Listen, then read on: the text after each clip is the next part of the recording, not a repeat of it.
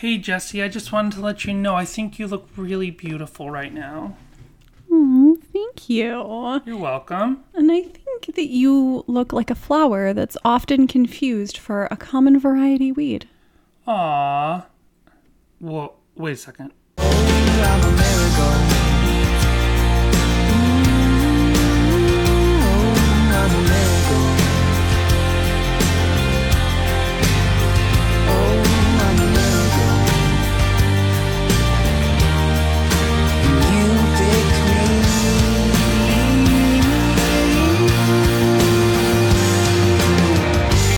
Hello, everyone, and welcome to Sadie Hawkins Pod. Ooh, getting some. I don't know. That was weird. Sorry. Some some odd technical difficulties there for a second. I can't hear it. You got the headphones, not me. What did you hear? There was like a there's a little buzzing, a little rasping Oh, going on it? there. Was it the phone you want to try again? No, it was a no, something to do with the mic. Okay. Hopefully, it's okay. I'm sure it's okay. So we'll just keep, going? Yeah. Okay. Yeah. Well- the the the Danny Hockey's back, and the Leafs are playing the Canadiens in one hour. So we gotta we gotta wrap this thing up. Never happening.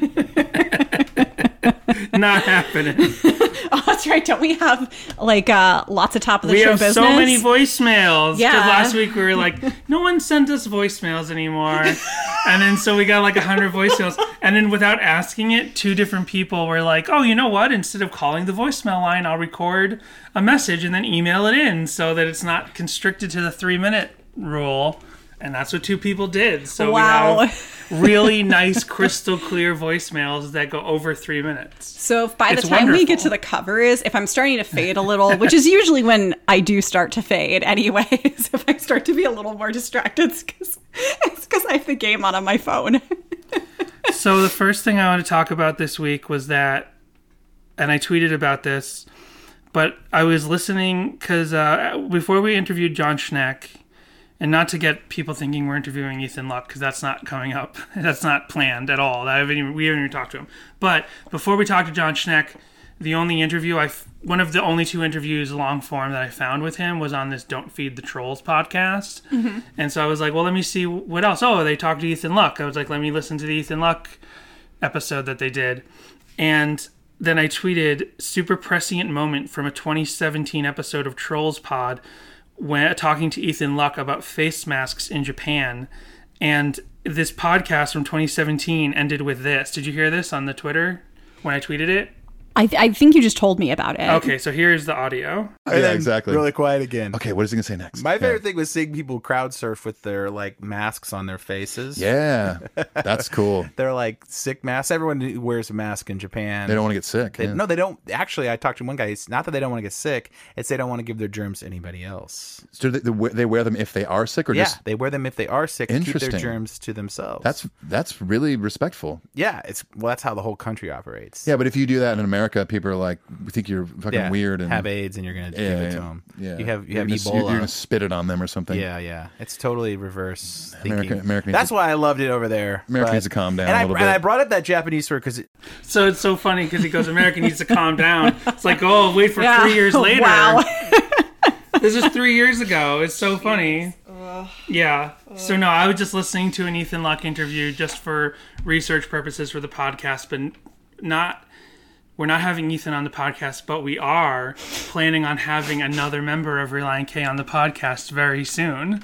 I don't want to spoil it. Who could it be? Who could it be? It's not who you think it is. Literally, nobody thinks who it is right now. Does that not give it away though? No, there's no way. No one's gonna know. So anyway, let's see. Oh, and then before we get into voicemails, because we do have a bunch, I promised last week because I'm obsessed with rave DJ. Mm-hmm. Right. This was my other big rave DJ thing. Is this I'm too sexy or no? No, we played I'm Too Sexy Oh, last sorry. week. This is I totally listen back to these when I am done editing. you didn't you haven't edited them in a while.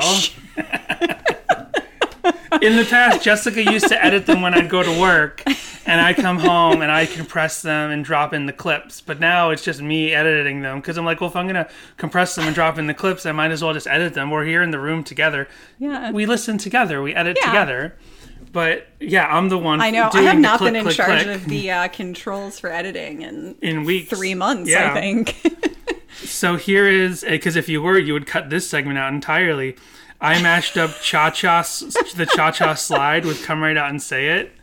Oh my gosh, he's so obsessed with this. He keeps playing this. This is like uh, his MXPX memes. Danny like loves to rewatch his work. I'm sorry, am I calling you out a little bit? See, no, now you get the option to edit this out or not. No, I, I like to rewatch my He loves to not his consistently every day, but any video memes I make, I like to just revisit them and you know whatever.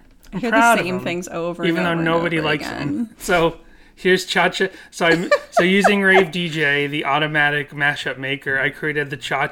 They called it Cha Cha Right Out Slide Say It because Rave DJ comes up with these awful names Right. based on your mashup, and this is it right here.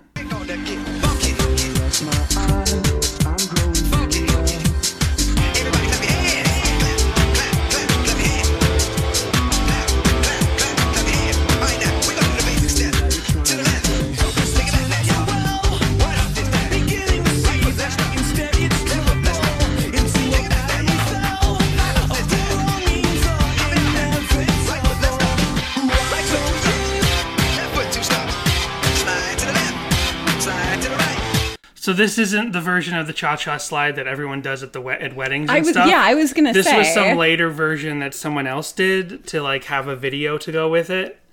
You know what I, I mean? see. Yeah, Yeah. Like I never heard, I never seen this version, but the only version of Cha Cha Slide that has a video is this other guy who like recorded his own version later on. Yeah, this is not the like do do do do do No. do kind that you do at the wedding. Oh, speaking of weddings, great transition there. Well, I we're not transition. I still have more to say about my mashup.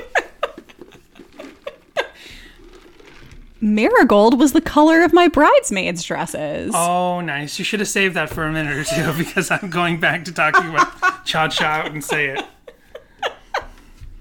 There's this one section I want to play because um in the Cha Cha slide there's this doot doot doot doot has that sound and there's this one moment where it mashes up perfectly with come right out and say it and it's this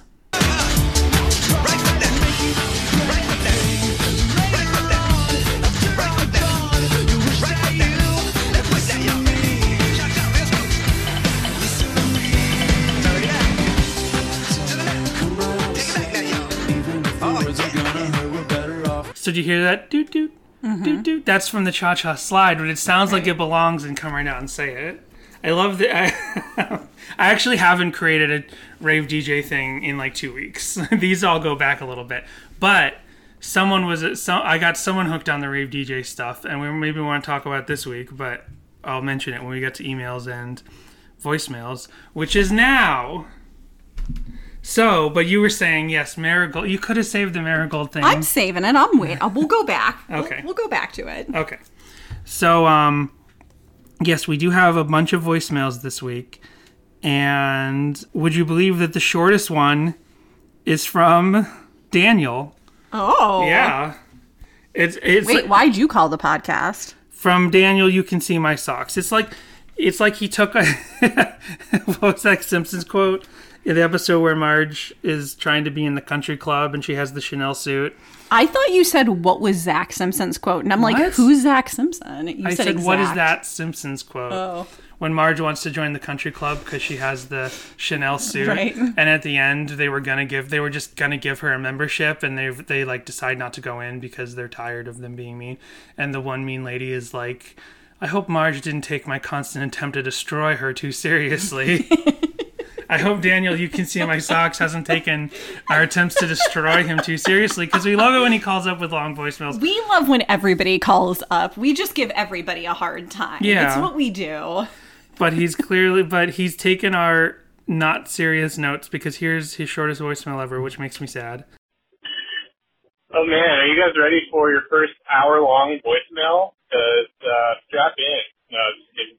Uh, yeah, it's me, Daniel. Um, uh, breakdown. So I, you were talking about like the, the quote unquote live version on the ADDP.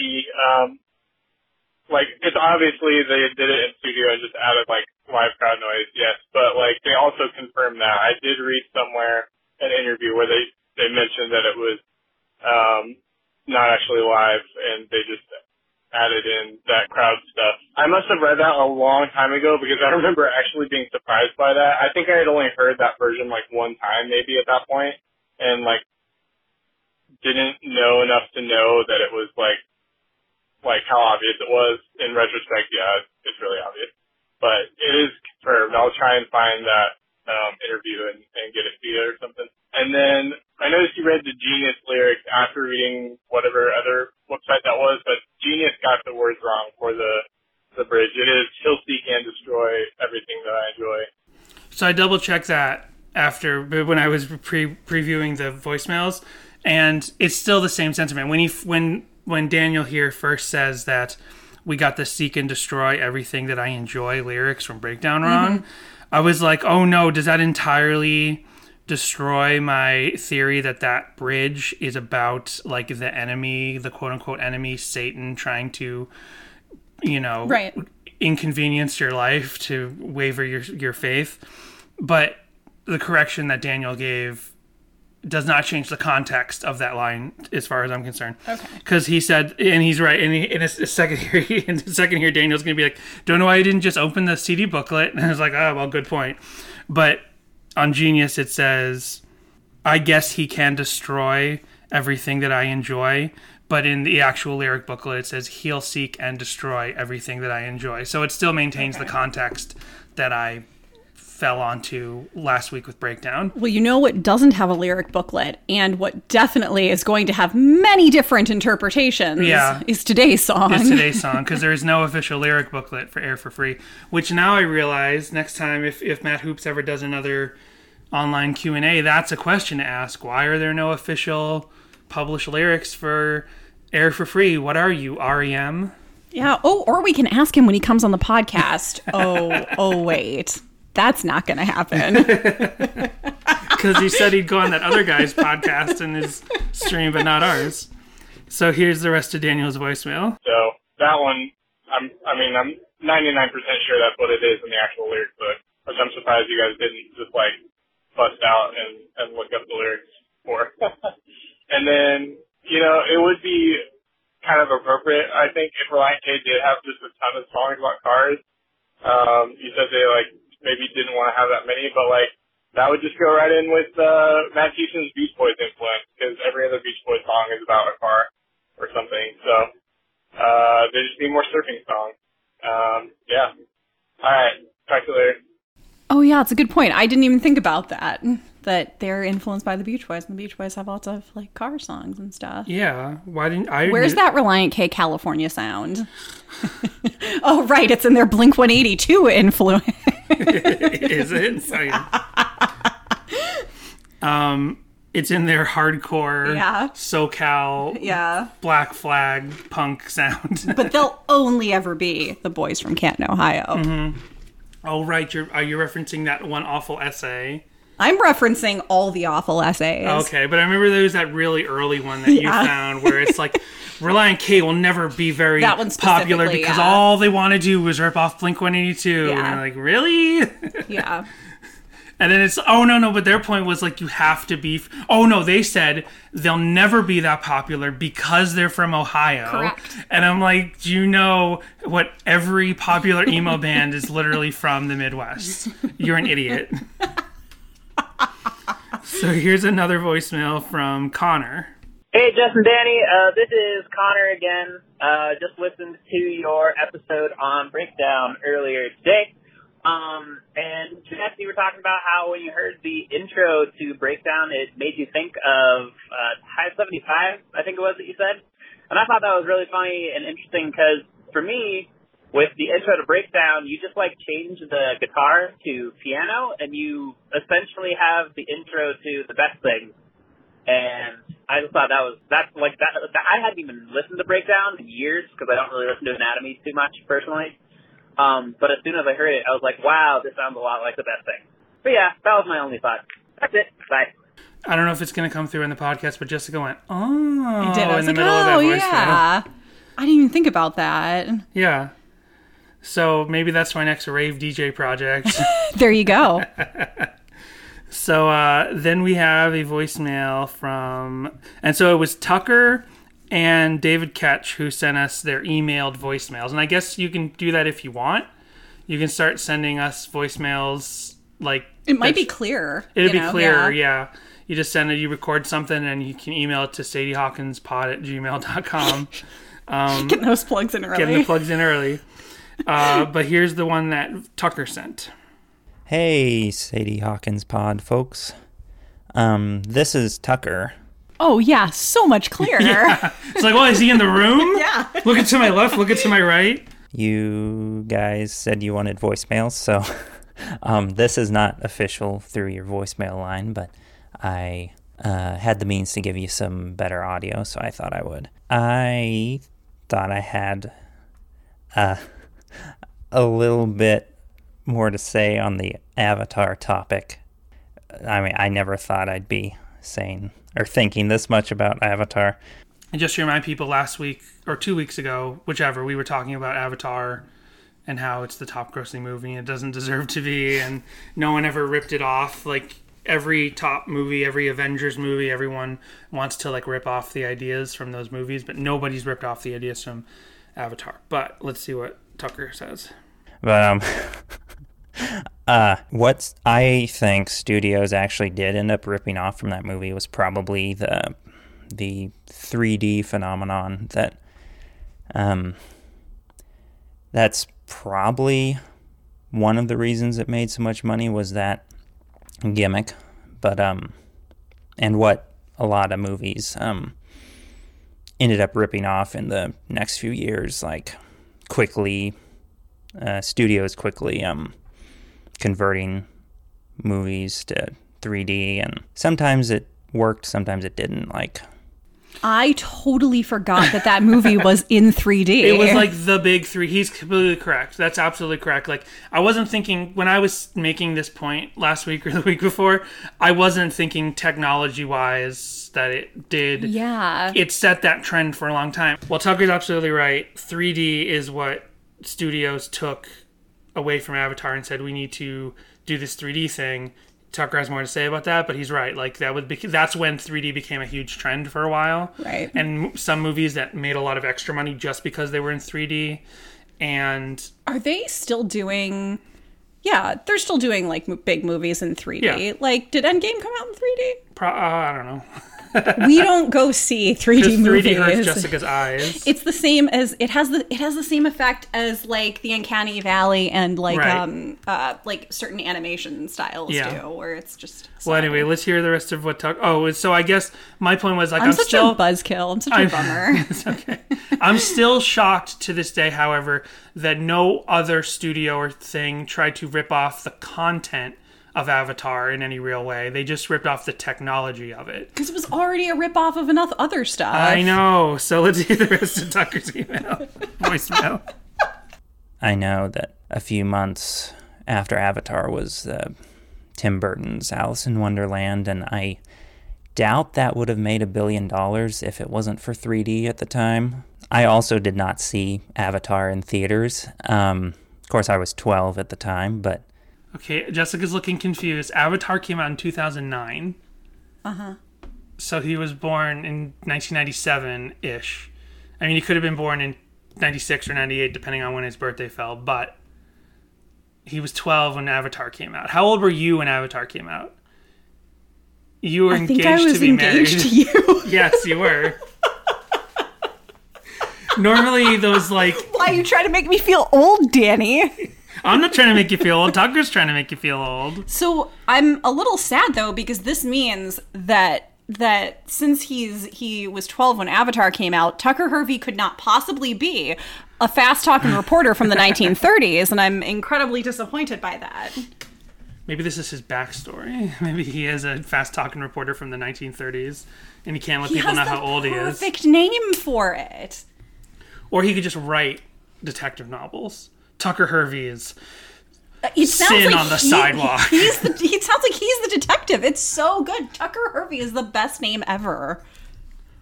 Gosh, thanks. I thought. I, you, you, it's not like you took my name. You thought that was a good name, didn't? That's not a good enough name. I partially took your name. You I did legally took your name. I just didn't professionally. and I guess I wasn't seeing a lot of. My parents weren't let, sh- letting me see a lot of PG 13 movies in theaters at the time. I actually saw my first PG 13 movie in theaters um, that month with Robert Downey Jr.'s Sherlock Holmes.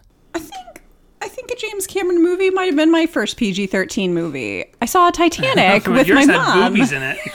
did. My mom covered my eyes because I was I was little then. I was younger than twelve. My favorite story about you seeing Titanic This is that so good. your mom, Jessica's mom, lied to her and said, "Oh no, Jessica, that that's that's not really her naked. That's a bodysuit." So that's that's why they, it's okay to look at. And she's like, "Oh, okay," and she believed it for years and years and years. And then I think she told me, I don't know when you No, no, figured no. it out. She she still my mom still like partially like I think covered my eyes, and then I, I I don't know if I asked about it later or if she just decided to give me this information. I must have asked about it, and she's I was like, was that real? Like it blew my mind that I was like. I was young. I was in like third or fourth grade, and I was like, did not think that people would be naked in the movies. I don't know. Like, so what have I seen up to that point? Disney movies and like E.T. I don't know. So she's like, Jessica, that was a bodysuit. And I was like, oh, wow. That's like, but it wasn't. it was not a bodysuit, It's mom. her. Lies. It's like it would have been one of the best bodysuits that she would. Right? She would have had to been naked to wear the bodysuit. Yeah, exactly. I thought it was just like a thing she slipped on or something. But it's I this weird like mom logic of like, oh, if she knows people can get naked for cameras, this might spoil her. So let me make up this false version of the reality where she's wearing a bodysuit. So don't you get naked in front of a camera someday because you'll have to have a bodysuit. It's such a weird parents' logic. Right? Just enough to like keep you off the trail. So I think there were discussions to see it Avatar in theaters, but I don't think we ever we didn't. Okay, moving on. That I it's it's so sad to hear you guys are allergic to cats. That is very unfortunate. Um, at least it sounds like you're you appreciate cats in some in some respect. I don't know. uh, it, it, it's nice to hear that. But um, I have a cat named Buttercup. Oh yeah, and Veggie Tales. One thing that if you guys hadn't heard of, or if Danny hadn't heard of, um, the commentary track for Jonah, a Veggie Tales movie, I would recommend that to Danny at least. It's on YouTube. I already went and listened to it. He's right. They do the commentary in the character voices as like the Veggie Tales talking about the movie, and Tucker's gonna explain a little bit more. But they they they are a little bit more irreverent than like a typical Veggie Tales, which is funny because I already said two and three weeks, two, one and two weeks ago how the VeggieTales were a little bit more comedy irreverent than your standard Christian video, but they're even a little bit more so. They're not like dirty at all, but like the one clip that Tur- T- Tucker specifically sent to me or said I should listen to, they're talking about the English patient. it's like that's weird because it's like an R-rated movie, and I think he goes to the bathroom in the tub or something. I've never seen that movie. I know the Seinfeld episode uh, where they hate the English patient, but I've never seen the English patient. I love it. Tucker Hervey, ace reporter with feline friend Buttercup. it sells itself. It's on YouTube without the movie. So it provides a, l- a little different look at their humor that isn't really allowed on the show itself, that it's a bit more, I wouldn't say edgy, but definitely leaning more towards humor that adults would um, get something out of. Um, and then I also, okay, well, I mix, I messed around with that re- remix um, maker that you mentioned. That um, I may say more of that in the email, but um, keep up the good work, guys, and I I appreciate hearing your podcasts. All right, bye. Yes, so Tucker did send in a whole bunch of rave DJ things, like five or six that he made. Nice. and uh, they're all very interesting. But we're already got a ton to do in this episode, so maybe we'll talk about those. In we'll the play those next week. Yeah, one is a one. There's one that's a They Might Be Giants Relient K mashup. Oh. not doc, not Oh. Doctor Worm, but something else. That I was like, that's genius. I wish I had thought of that. So last voicemail, and then we'll get into Marigold. This one is from David Ketch. Hey, Danny and Jess. This is your old pal David. Wanted to call because you guys seemed concerned about people not calling in and maybe driving them away. I've just been busy with life. Uh, hope you guys are doing well. I love this. This quality is so great. Is this what you just want everyone to do now? no, no, do ha- do it how you like. I mean, how but you- I love that we like. I love that we heard we're hearing from so many people. I love it. Yeah. Uh, I want to start this message off by saying I grew up watching VeggieTales, and I've loved VeggieTales ever since I was a kid. And I'm really happy that you did a VeggieTales suite. Mike Nawrocki is the voice of Larry the Cucumber, and I believe Danny mentioned that he wrote the lyrics to the Pirates Who Don't Do Anything, and I think that's really cool. I didn't know he was that talented. I thought he was just a voice actor, but he he actually can write some pretty cool lyrics. And then you guys mentioned Avatar being the top grossing movie, and I don't believe it should be either because Jessica mentioned that it's just Ferngully, live action Ferngully. Who knew that Avatar would be one of the most The big talking point. the big talking point. Should we just become like an Avatar minute podcast? like we talk, you know, one of those minute, Absolutely. Yeah. Oh yes, ads on social media. So when I used to be when I used to date this girl, uh, we would go to this place called Torchy's, and I knew I was waiting because as soon as I heard this voicemail, I was like, oh, "Do you mention Torchy's? We love Torchy's. love Torchy's. Because we lived in Austin for like three months, two or three months, uh, when we were in transition, getting ready to move to LA, and that's where Torchy's started. Was in Texas, possibly in in uh, Austin. I'm not sure what city they started in, but we love Torchy's. Torchy's is great. We still have a bottle of Torchy's hot sauce in our fridge. It It's probably six not good old. anymore. Yeah, there's no way that is still good. But Danny still has. You're like Homer Simpson. You will like eat expired things. and- Oh, oh, I don't know. He's still fine. rotten sandwich. I can't stay mad at you. He doesn't. That's not the quote, but I had to. Mmm, sacrilegious. Well, that's a waffle that's stuck to the ceiling. That's not. That's not. Didn't go bad. So yeah, we love Torchy's, but this must be Tor. And then I looked, and Torchy's There's are no in Denver. torches out here. No. such a bummer. There's um, Home State, which is a Texas Austin style. count. They're just not as good. They're not as- good, but they, they, you know what? They don't have as many options. They're like Because the thing is, California tacos are based on traditional Mexican tacos. So it's just meat and cilantro and onion, and that's it. And then you can add your salsa, and some places will do cheese and other things like that. And that's the base. So that's that's the common California taco. But we loved Torchy's tacos because it's like here's the fried chicken taco and here's the what were they? There was like lots of creative, fun flavors. It's like here's the beans and eggs one. Here's Right. the like any good thing that can go in a tortilla.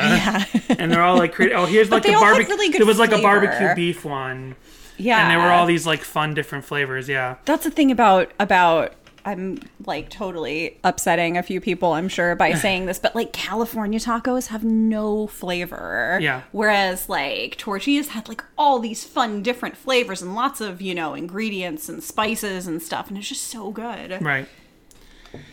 So, anyway, here's more of the voice. Here's the rest of the voicemail. across the parking lot from the Torchy's was a pet shop called Bentley's Pet Shop. I don't remember what it's called. Uh, but then she mentioned that her dog was named Bentley and her dog looked like the dog that was in the ads. And so I was like, hey, that's funny. And probably a few days later, uh, I was on Facebook and I saw an ad for the Bentley's pet shop. And I was like, huh, I've never I never looked it up, but it was there on Facebook ads. So I was like, that's that's pretty crazy. You got zooked. See? The phones are listening. Yep. This phone's listening right now. We're gonna get ads for Torchy's. Yep. Fly on out to Torchy's. Lastly, I wanted to talk about the breakla- breakdown live audio. Or yeah, Danny mentioned the Mark Tom and Travis show controversy where it was just a live or allegedly was just a studio album that was made to be live and one of my favorite bands did that and um, Real Big Fish. Our live album is better than your live album. That live album was actually a studio album with uh, like a crowd track with an audience track on it. That blew my mind. I was like, "What?" I actually What? DM'd David, and we We were just listening to that in the car huge today. coincidence. Although I'd heard this voicemail already, I put and then on Real Big Jessica, earlier. Jessica, without my prompting her. So maybe you had like that same thing that the Facebook ads had. Like somehow you knew.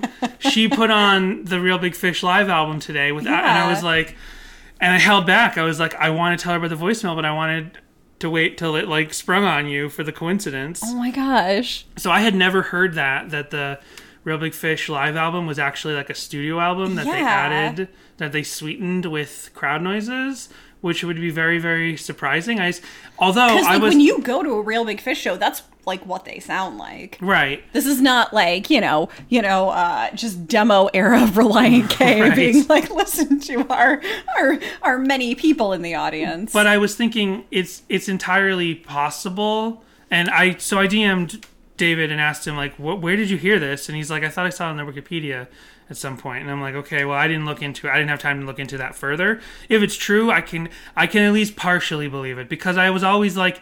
Why does this one ska punk band have a double disc live album? Like I've never been to a to a ska show that was like almost two hours long. Right. That's never happened. Like no, no. I've been, I've seen Real Big Fish like probably eight times, and I'm like, how they've never played a set as long as their live album. So I can hmm. almost imagine that maybe they did like some.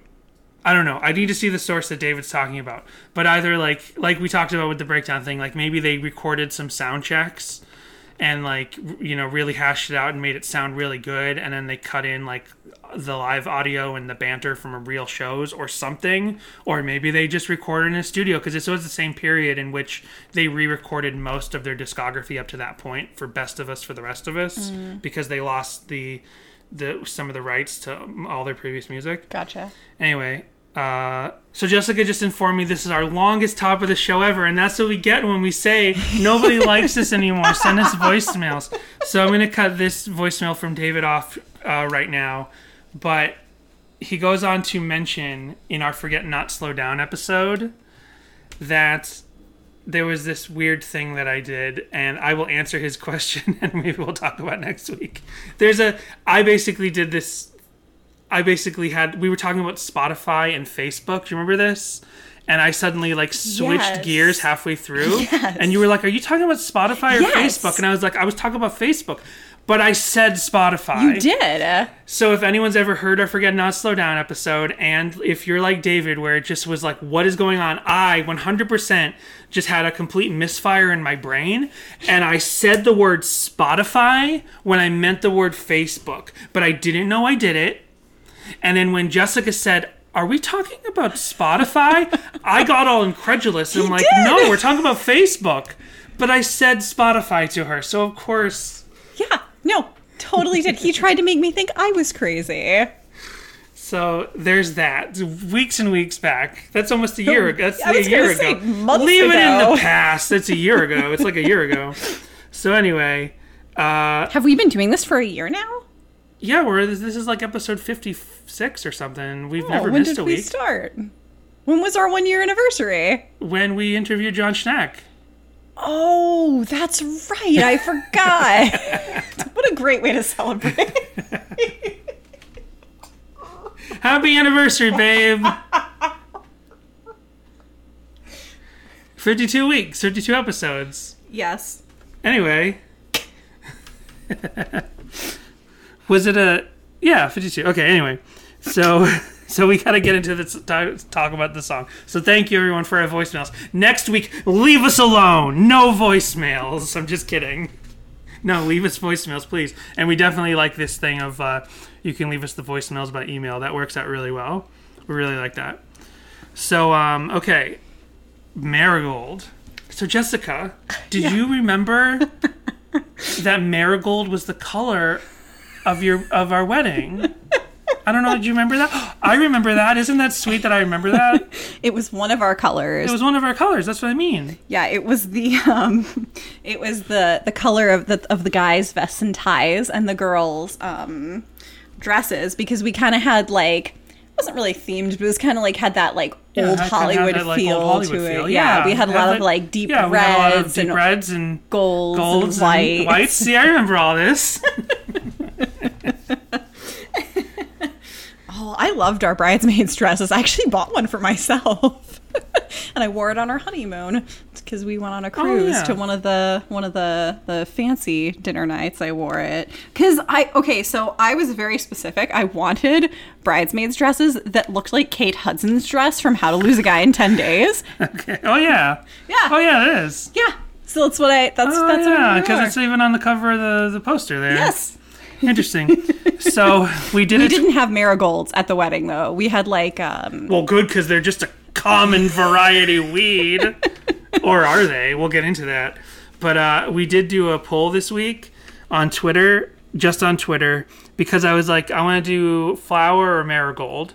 Um, and part of the reason I prompted that was also like JC Keith released more recently a an EP for their Air for Free tr- full tribute album. They released Flower and Marigold on an EP called Flower. So I was like, okay, we can do one of those songs because we know there's a cover there. And then I asked everyone, like, actually, I asked Jessica first, like, which one do you want to do? And she was like, I don't know. And I just posted the, the, the poll, and we got 64% of you out of 31 votes said Marigold, and 35.5% wanted Flower. So we, that's why we're doing Marigold this week. So popular song yeah. and um, it is probably now. I'm think starting to think it's probably my, might might be my favorite song on Air for Free. Wow. Yeah, lead with the leading with the big guns, not burying the lead. I'm starting to real. I really, really, really like this song a lot. Yeah, and maybe we should start by mentioning that. Pre-gap. Yep, this Yep. is a pre-gap. So This is the track that has the pre-gap. which is not something that we discussed when we talked about the first song off air for free. No, because. I remember I because I found it was based on a song, so I kind of chose to Gotcha. let that go. It was after we whatever. What was it? One of them. Because I didn't think we had actually brought it up on the show before. no, we didn't bring it up on Bummin, and I because yeah, there were all the mm because mm hmm had a pre-gap track called mm Yuppers. so it made sense to to talk about it there. And then I was like, well, I better double check all the CDs that have pre-gap tracks. And when I looked, and actually, but then later on, I realized that mm hmm is what was it? I figured this out, but now I can't remember. It's like my boy's ex, my my girl's ex boyfriend, or something like that. Like music melodically, the mm pre-gap track is my girl's ex boyfriend, I believe. Anyway, seeing that the pre-gap track of Air for Free was Marigold, same thing with Savannah. I was like, we'll just uh, Sahara. Same thing with Sahara being the pre-gap track there. We're like, we'll Yeah. just wait till we do those tracks to talk about those pre-gaps. So this is the pre-gap track for Air for Free. It's one minute long, which is pretty long for for a pre-gap track. And it kind of th- this is funny because I feel like Marigold isn't talked about that much. And something before I play this, I realized that they didn't they haven't played Marigold a lot. Like Marigold doesn't seem to be a big staple of their Right. discography now. Um, even though I'm starting to think it's one of my favorite songs, and tonally they chose it as a pre-gap track, so it sort of should set the tone for the whole album. So it should, other than the fact that obviously there's a song called "Air for Free," this should be like one of the other themes of the album if there's a pre-gap track on it. So if the pre-gap track is based on it, so here is that track. Let's listen to it. It's not sad anymore.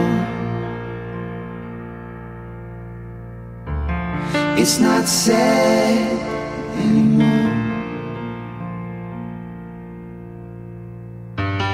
It's not sad anymore. Nothing but the sun in your eye.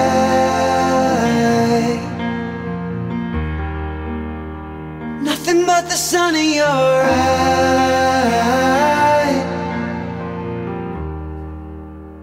Nothing but the sun in your eye. Nothing but the sun in your eyes.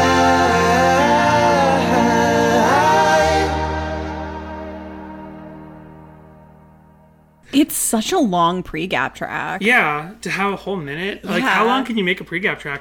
I wonder if you can do like a full like seventy minute pre-gap track and then like a one minute CD. Like that would be kind of crazy. Then that, That that, might exist somewhere in the world. Um, so now I'm wondering because I've never heard it go directly from that into Bummin. So I want to ch- check out what that would sound like, and then to go directly from that into the actual song. It's so like Beach Boys meets praise and worship. It is. So let me play the last few seconds of that pre-gap track and then go directly into Bummin. Nothing but the sun in your eyes. Nothing but the sun in your eyes.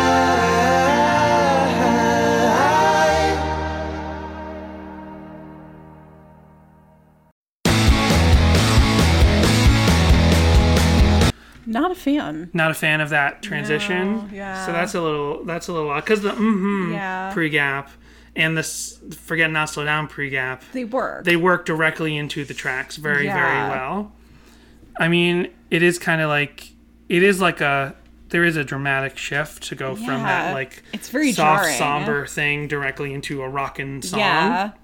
like that is an emotional turn you could do i think i th- feel like there's a lot of musicals that probably open with like a slow melodic thing and then launch directly into the big song It's you like know what i mean Melancholy and the Infinite Sadness. Ex- there you go exactly uh, but now i just want to do one more experiment and play the pre-gap track directly into marigold because when you see some live videos as few as there are they often did play the pre-gap the, the sequence that became the pre-gap almost like flare and candlelight and oh and when I, was we were talking to Jon Schneck and i mentioned how air for free has a bunch of little moments on it that could have hypothetically been like broken up into little tracks the way forget not slow down was. I was specifically thinking of this song and sleepin' because sleepin' has that whole uh, little like it's a whole nother song that starts it off. And in a way this song along with the pre-gap and the way that this song is kind of has two very distinct parts you could almost see this song being split up like how this is the end if you want it would have been. Maybe you couldn't exactly do that but it just reminded me of that's like hypothetically if if air for free had been done in 2009 how they could have done that similar track breakup that they did with forget not slow down anyway let's listen to the pre-gap directly into marigold Nothing but the sun in your eyes. Nothing but the sun in your eyes.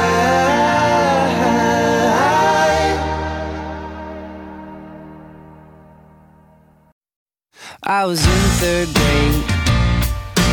Got a potted plant full of flowers, ran home and gave them to my mom.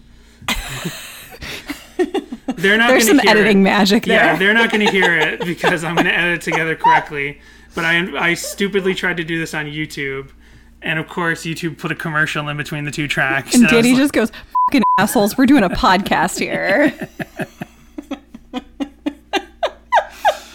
So it's a similar emotional switch t- to Bummin, although Marigold isn't as rockin' as Bummin. right. So, but I still think I think it works. It's okay. I think I, I like I like the transition from the pre-gap to Bummin and the pre-gap to Marigold. I think a little bit more than you are. Both cases, Jessica kind of made a face. so yeah, like I said, this is one of my favorite songs, and I love that it's kind of like it's it's basically like two songs in one. And I definitely love the second half more than the first half when it gets when it kicks up and gets into gear. Yeah. And um, when this when this album came out four years ago now, I you know I listened to it a couple times, but I actually didn't give this track any real due. I skipped it a bunch, and I don't even know how many times I might have listened to it through because one thing that kind of shocked me was how similar thematically the concept was to Five Iron Frenzy's Dandelions because the song, these lyrics are about he gives his mother some flowers and she says, "Oh, these aren't really flowers; these are weeds." And that's exactly like the basic idea of Dandelions by Five Iron Frenzy, where a kid goes out and finds some dandelions and Rip pulls them up and hands them to their parent and says, "Here you go, parent. I love you. Here's these dandelions."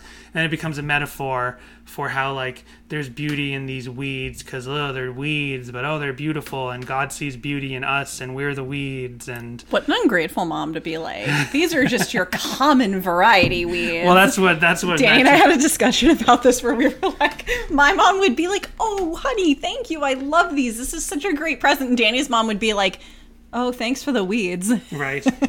well, let me get to that in a second. Let me get to that in a second because that would be Matt Thiessen's mom to, to discuss.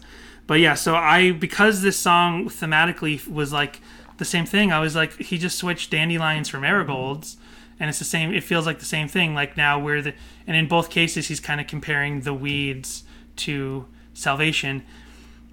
Once I started giving the song more of a chance, really listening to it over the last year, I was like, no, I'm really liking this song, and I started to realize that.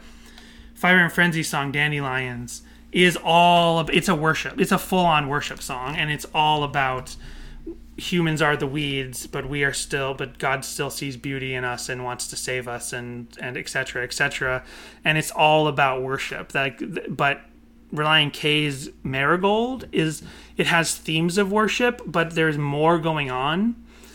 Almost like we talked about last week with breakdown how it's about four different ki- types of breakdowns Right. right?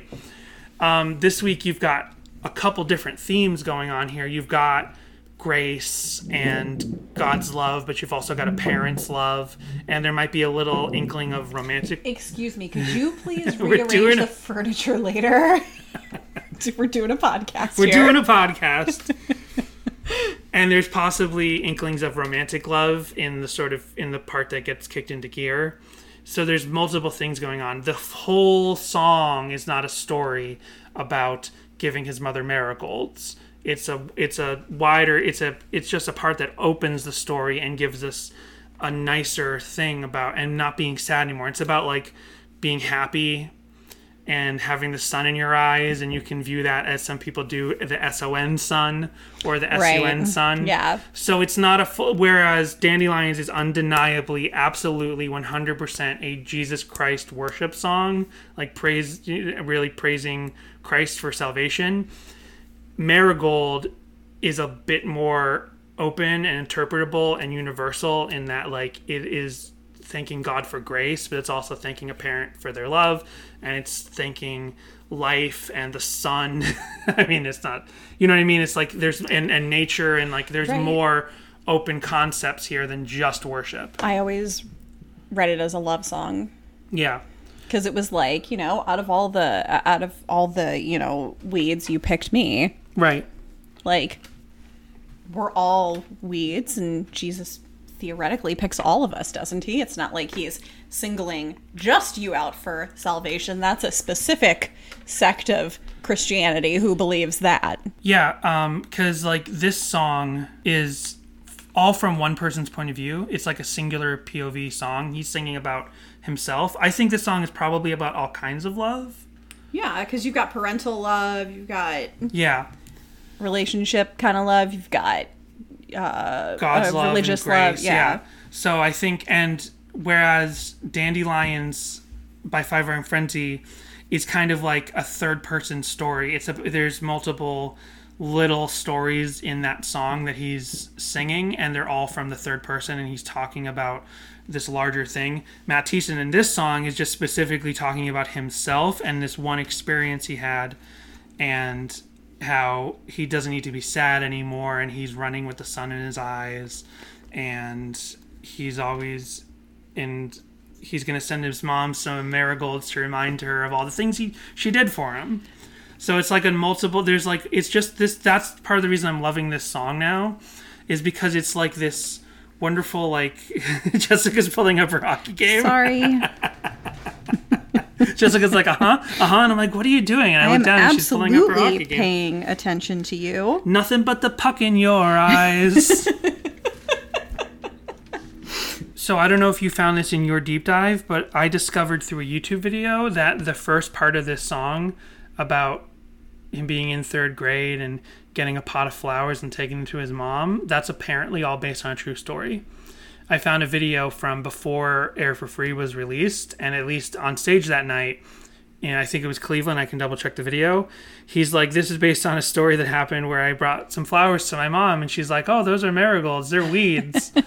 and it's I, so I did not find that, but I figured that it was. I figured this was some literal, literal te- teasing. yeah. yeah. It just felt like it had to be right? Yeah. so but he specifically says that it was that he actually did do this. And then jessica while we were like listening to this song this week she's like yeah she said like my parents wouldn't have even told me they were weeds. They just been like oh thank you so much for these. And then in researching it it turns out and i don't want to blow apart anyone else's like appreciation of this song and this doesn't ruin my enjoyment of the song overall but marigolds are not weeds as far as I can tell. It- they're like, so I Googled it. Are marigolds weeds? And according to Google, the wild marigold is classified as a noxious weed by the California Department of Food and Agriculture. Not only does the plant take over natural areas, but the seed releases a pungent scent that can affect the flavor of grain crops grown nearby. Right. But what we know of as marigolds and where the color of the bridesmaids' dresses and our ties at our wedding and all of that, what we know of as marigolds are a type of flower called, I don't know how to pronounce this, but tagets or tagets or tagats or something. It's T A G E T E S. And Is that the like official name? that's like the official name. T- Let, let's see what uh how does how does Siri gonna pronounce this? Hold on. Uh Tajids. Tajids? This says Tajids. Okay. Our Taji- dresses were a lot more golden than that. They weren't quite that. I'm on the yellow. Wikipedia for Tajids, and Tajids, if I'm pronouncing it right, is a genus genus of annual or perennial, mostly herb- like herbaceous name. plants in the sunflower family. So basically, they're related to sunflowers, and unless sunflowers are also weeds, I don't know that really marigolds are weeds.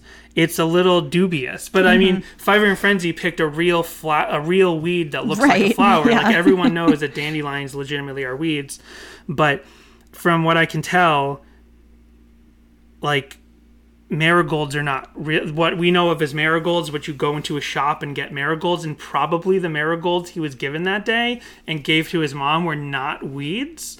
And so I noticed how little they've played this song, and I was like, is that part of the reason maybe they haven't played the song is because they realized later?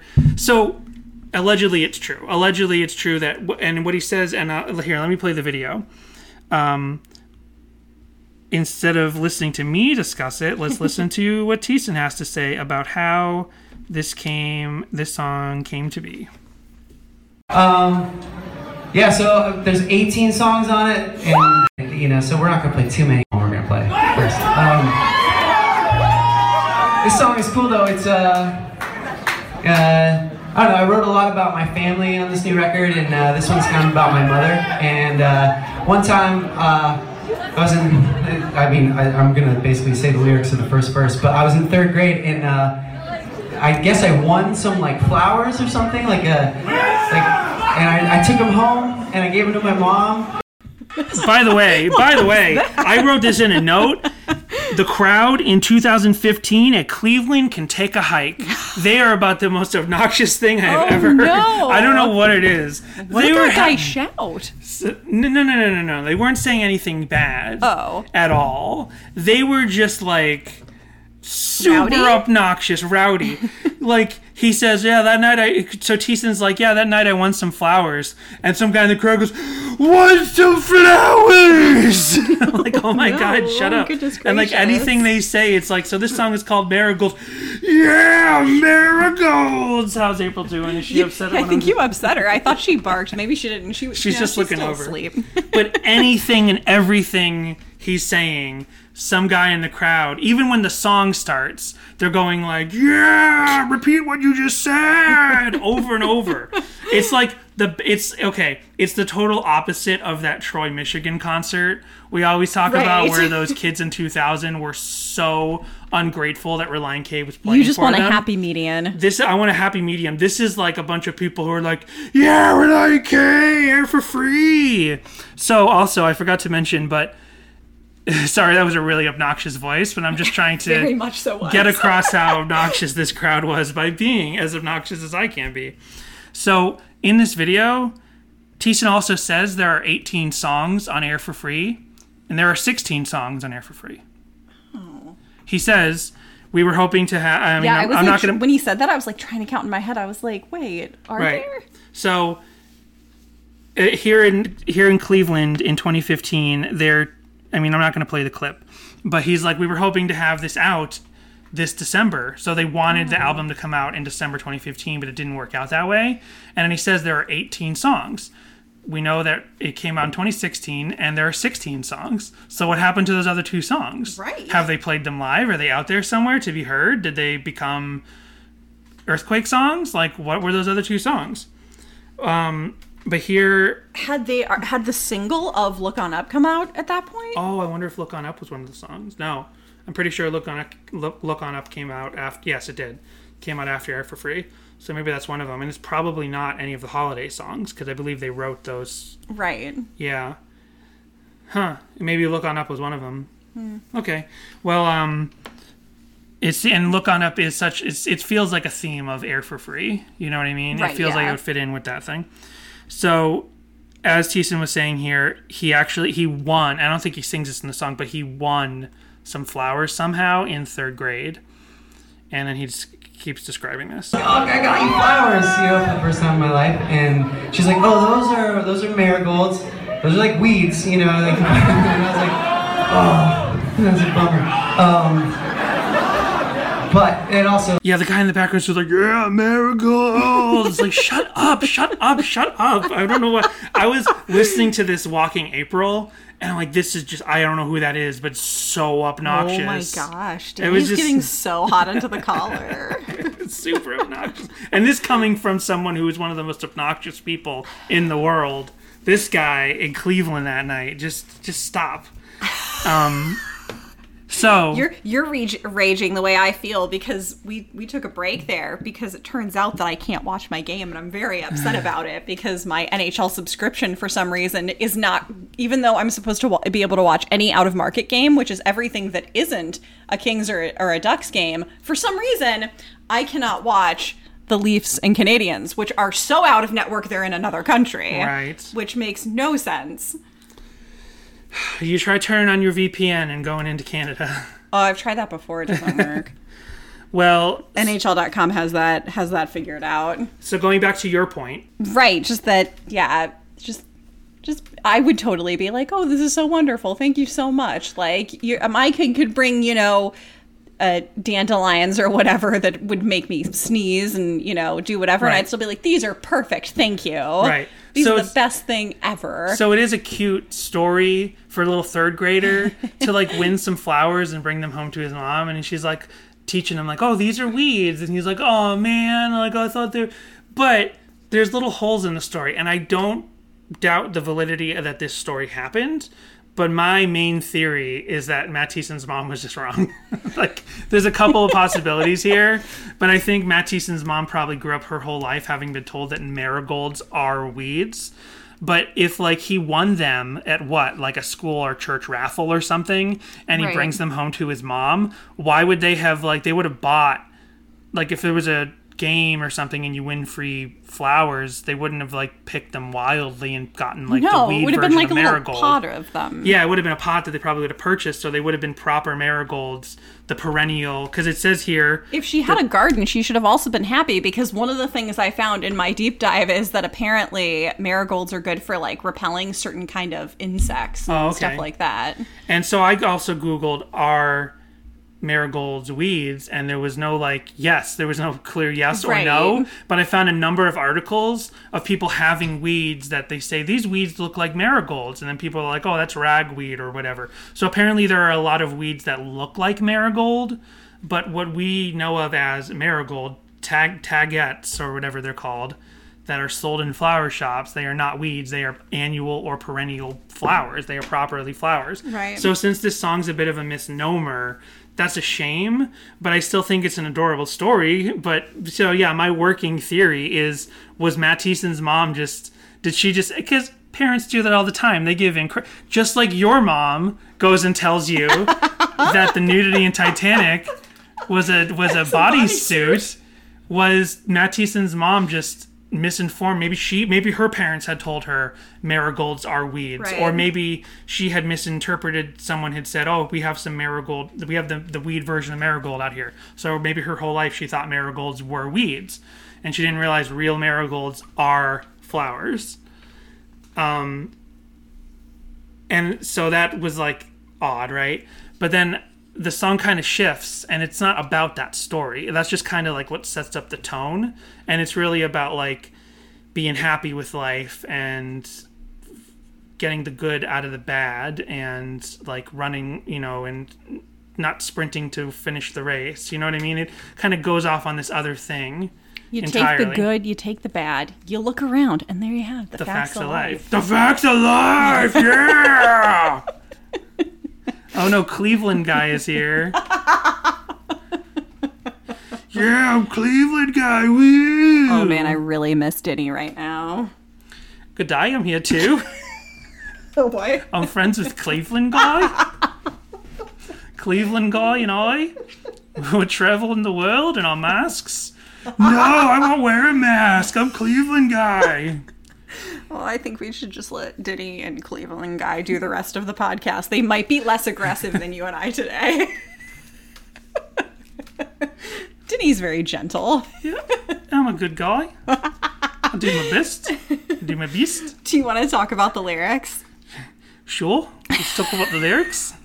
So, uh, this is one of those songs where I mentioned earlier a bunch of lyric sites have differing opinions on what the lyrics are. Um, what it's what particularly what Genius refers to as bridge 1 and bridge 2, with the main bridge being the I'm not sad anymore part. Um I mean like every lyric site that I went to seems to have different variations or like question marks. Right. I think I'm pretty settled on what I think it is. though. Okay. I mean, yeah, song meanings even just had like a, a, a question mark and some of the lyrics left blank. Um, AZ and then AZ lyrics as well as Genius spells son S O N with a capital Right. S. Um, and that's that's one of the that seems to be the big thing that the internet can't decide on is whether it's S O N or S U N. Um, so then, uh, oh, definitely don't go off the lyrics that are on Google when you just Google, Right. because those are from something called Musix with an X match, Okay. um, and th- they just like stop after the first bridge. They're just like, yeah, that's it, that's the song. Okay. And they have like, if you click in deeper, have a question mark and stuff. So, So I found a video on YouTube where someone made a lyric video.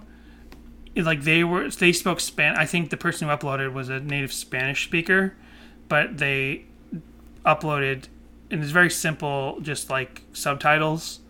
It was live footage that they had of them playing the song, and they put the studio cut on top of that footage, and then just subtitles of the lyrics. And the lyrics were, hmm. and once they got to the bridges, the lyrics were so different than what I thought it was because it's like and I, I can't remember because I didn't write these down. But I was like, yeah, these aren't the these don't feel like the lyrics. right. Yeah, and then like um lyrics on demand that also capitalized uh son spelling it S O N. They have at least one lyric variation from AZ. They say 20 carnations slowly waking up for you these days as opposed to of 20 conditions I'll be waking up on New Year's Day. So like there's Wow. just so many differences But that in all doesn't- these uh, on all these sites. It's a dormant volcano waking up on New Year's Day. There's a so they they put a second New Year's Day in the next set of, of lines. All right, but I th- I think that the lyrics on Genius are pretty much correct. Okay. I'm looking at the lyrics on Genius, and these are the lyrics that I believe it to be. I've seen other things like when he says, "I'm not sprinting to to finish the race." I've seen other people who are like, "I'm not spinning to win the race." I'm like, that does that makes right. No, it's it's sprinting. It's sprinting to win the race. And he says a dormant, and I think it's a dormant volcano. And I've seen other things that say like a dormant volcano slowly waking up on a new day. Right. But that would no, be no. an- most of you the, can't say a new day because that would be another Five Iron Frenzy ripoff. most of the sites have New Year's Day there. right, but I've seen other sites that didn't. Um, come on, Relient K, get those lyrics out. Air for f- free the air for free lyrics. That's what I say.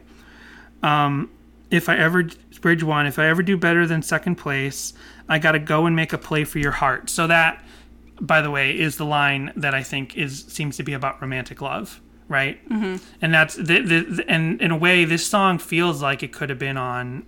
This is like a song that could have been like a follow up properly to "Forget Not Slow Down." Skipping collapsible lung and the theories there. Um, I feel like when people are like, collapsible lung finds Matt Thiessen now looking for love in all the wrong places. I'm like, no, these are just pop songs he wrote with a bunch of people. Right. This is like he's now finding new love and he's finding a new sun is shining in the sky. And I'm not, I'm completely not against people who want to interpret it running with the sun, S O N, in my eyes, mm-hmm. because you can kind of interpret it in both ways. But I think this is about all kinds of love together as one. You know what I mean? Like, I don't think what and the Five Iron Frenzy song is sort of like that because like there's the father singing over his children, loving them so very much. Like, I guess that song is mostly about parental love and kind of comparing God as the parent of humans, but also parents as the parents of children. This, I think, you get all kinds of love. You get the love of him you know, running with the sun in his eye. I keep saying that line, but I, I just like that line.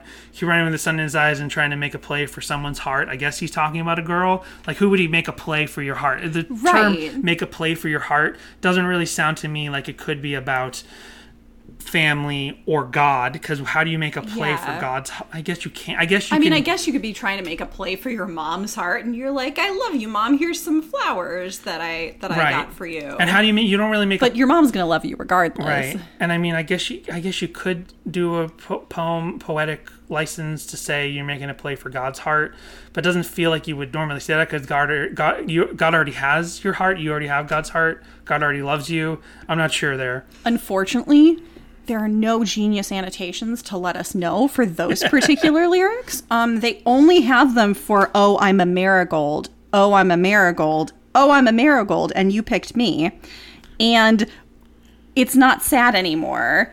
It's not sad anymore. It's not sad anymore. Right. And that's why I love this song, by the way. That it's not sad anymore part. It's just such a lift up. And then this really feels like the sequel. Like I said, I'm just starting to think of this, but this feels like the sequel to Forget Not Slow Down. Like I'm not sad anymore because there's so much sadness in Forget Not Slow Down. See? Yeah. See? I'm telling you. You skip collapsible lung, you go straight to air it's for a spin-off. free. It's an alternate. It's an AU. It's an alternate universe. this is the this is the follow up to that. This is part B of Forget Not Slow Down. Mm-hmm. But then we're forgetting my theory that K is for karaoke is actually part of the trilogy because the bar, his favorite bar where his boomerang love goes to, it's a karaoke bar, and they go and they sing these songs. That's my theory. And all of these songs, all of the K for karaoke, Jessica's like, uh huh, yeah, stop. I, I, I love it. It's great. yeah, K for karaoke. This hurts my throat. Cleveland guy Ah, hurts my shucks. throat.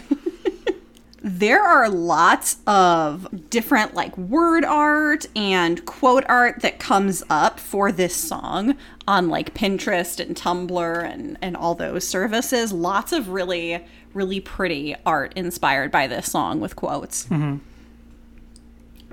Nice. You know what else there is? There are a ton, a ton, a ton of bands called Marigold.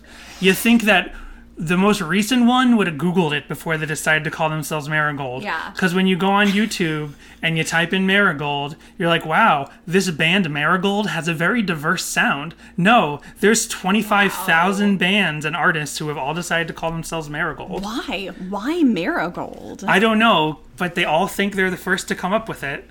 It's like, guys, just try, and I mean guys in the non gender specific way, just try Googling it to find out if there's someone called Marigold already.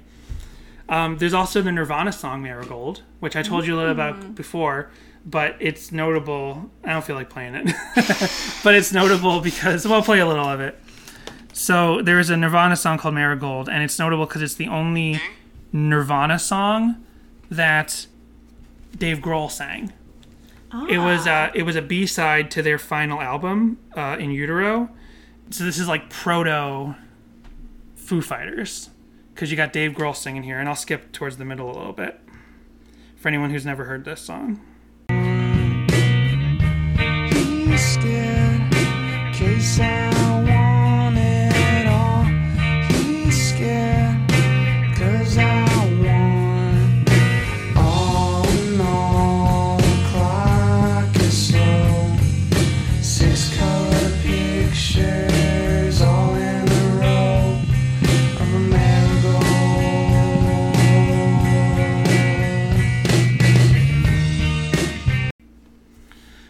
And then he goes on to say that his mom tells him those six colored pictures all in a row of a marigold or weeds, and he's like, "Oh man."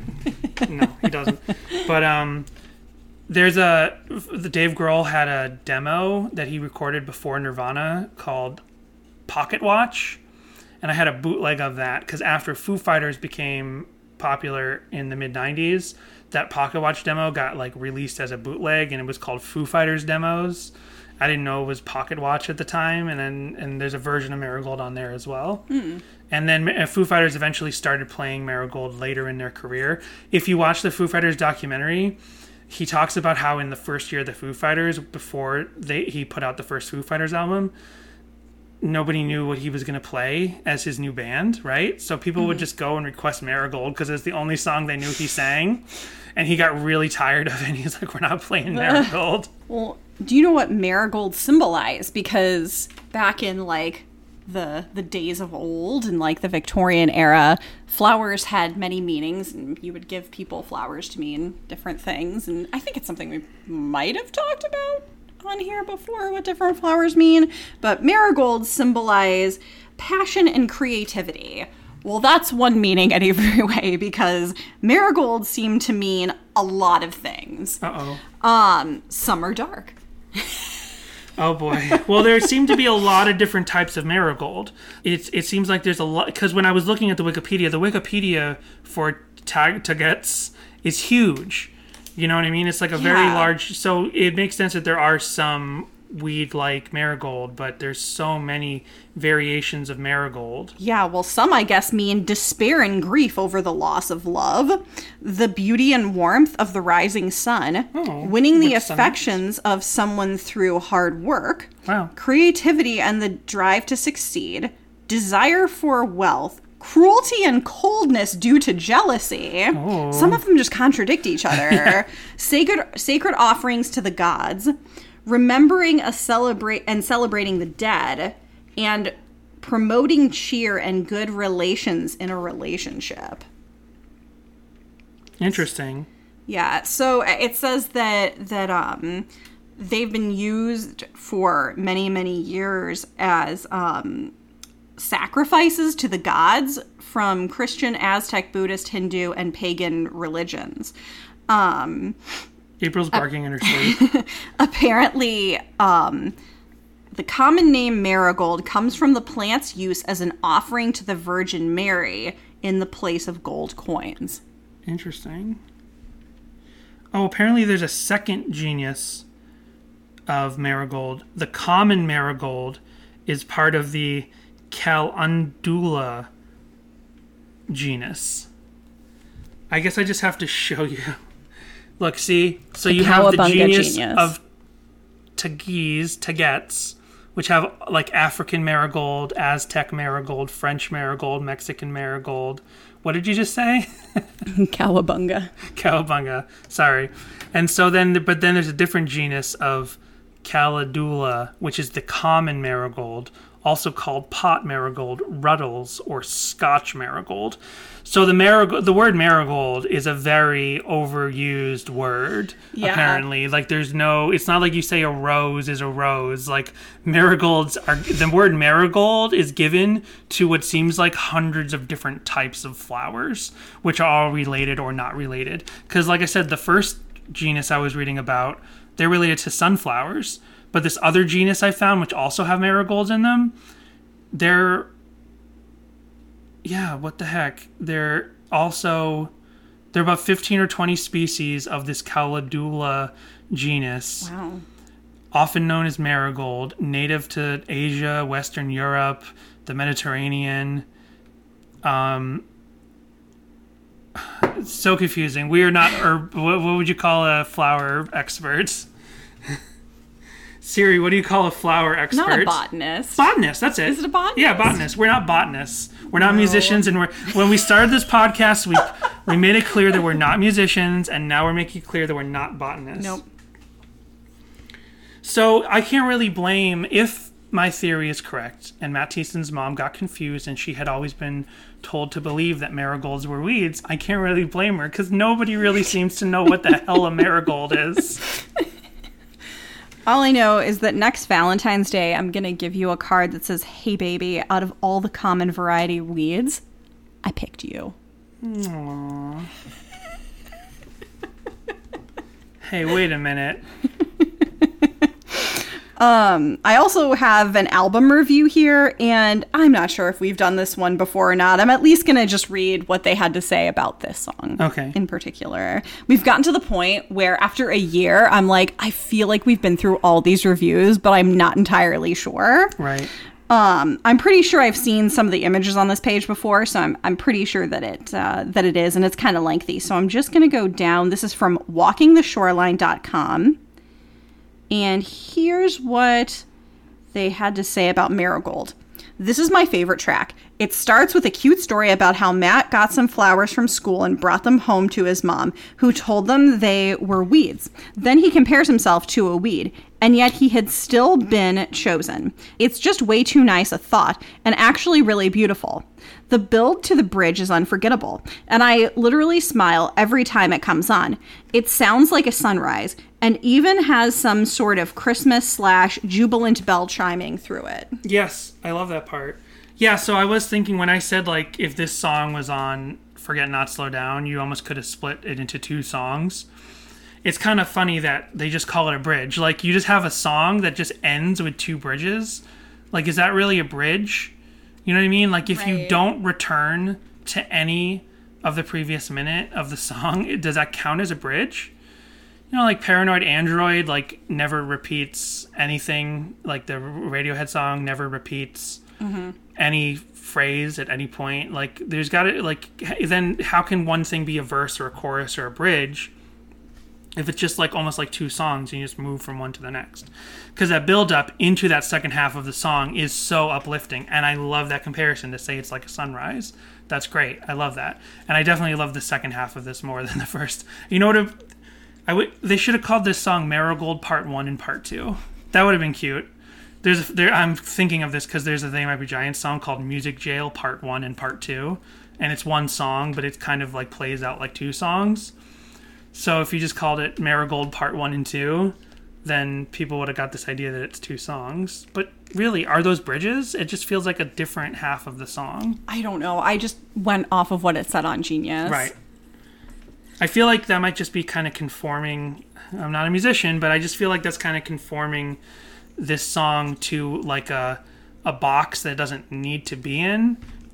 You know what I mean? Like the first half of the song is totally different than the second half of the song. Right. So I don't think it's a bridge. I think they're new choruses or verses. Right. Yeah. A whole different stanza. that's not it.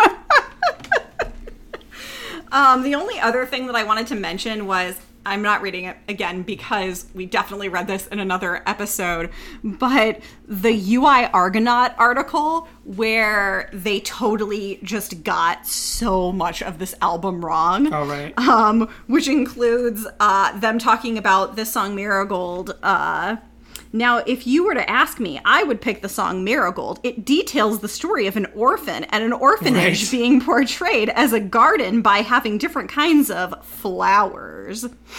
Um, yeah, well, one of one of the lines in the song reads, "Oh, I'm a marigold and you picked me." It's a very beautiful song and it definitely gives off good and faithful vibes and is something super fun to jam to in a car. Right. I remember we talked about this on with Mountaintop. That was it. it that was when we talked to about Mountaintop. Mountaintop, you came across that. Yeah. Because yeah, man, they just conflated like three different Air for Free songs into one. Yeah, and they would also recommend it if anyone wants Zen. Nice. Okay. Yeah. Jam two in the car, but also Close, Zen. if you're driving down the road and you just need some zen. Close your eyes, take a little breath, Exactly. open them up after a while, climb out, get away from the car before it explodes. Um, so here's yeah, so here's that same live video. Oh, before we get into that, we got to take a break. That's right. so we'll be right back with some live clips of Relient K.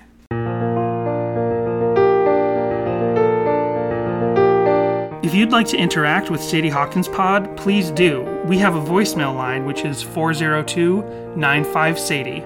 You can also send us an email at sadiehawkinspod at gmail.com. And check out our Twitter and Instagram, which are both at Sadie Hawkins Pod. We'd also like to take this moment to thank our patrons who have signed up at patreon.com slash sadiehawkinspod. We've got Brady, David, Tucker, This Might Be a Podcast, Owen, Jimmy Eat Pod, Roxanne, and Samantha. If you'd like to join our Patreon, we're discussing most of the K is for karaoke tracks, like Justin Bieber's Baby and Cake's The Distance. We've done some random stuff, like a video of us playing Animal Crossing and discussing our summertime playlists. Oh, and we're reading through the entirety of the Relient K related book, Complex Infrastructure, known as The Female Mind. And hey, if you thought there wasn't a Relient K book that makes a short bus joke, well, sign up and learn how wrong you were. There are two, five, and ten dollar levels where you can get those bonus apps and extras like merch. And if you have a special someone in your life, think of giving them the gift of Sadie Hawkins Pod. okay. So, let's listen to some of that footage from Cleveland, November 2015. And I was not being. I was. I'm totally vindicated here in how awful the crowd was because Big Benny, four years ago, with three up likes, up votes, you know, thumbs Uh-huh. ups on his comment or her comment, their comment says, "Wow, the audience is so rude, annoying." Then Joe Keaton Keating says, "I was there, super packed, crazy high energy, and also alcohol, plus you know, Clevelanders." yeah, Clevelanders. So I don't know if we're gonna hear any. I was previewing some of this, and yeah, the guy, the, this jackass in somewhere just goes in the middle of the song during because it opens with we'll hear it opens with the um pre like a version of the pre-gap thing and the few times they've played this live they have sometimes opened with that sort of pre-gap beginning and the guy just goes marigolds That's called alcohol. that's called alcohol. It's also called being a really obnoxious jerk. so let's listen to Relient K, one of the few times they have played Marigold, and this time playing it before the album came out. It's not sad anymore. It's not sad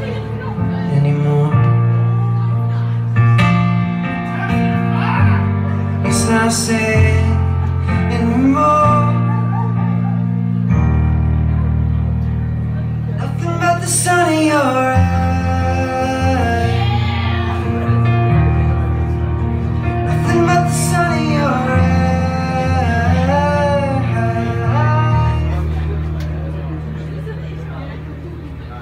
I was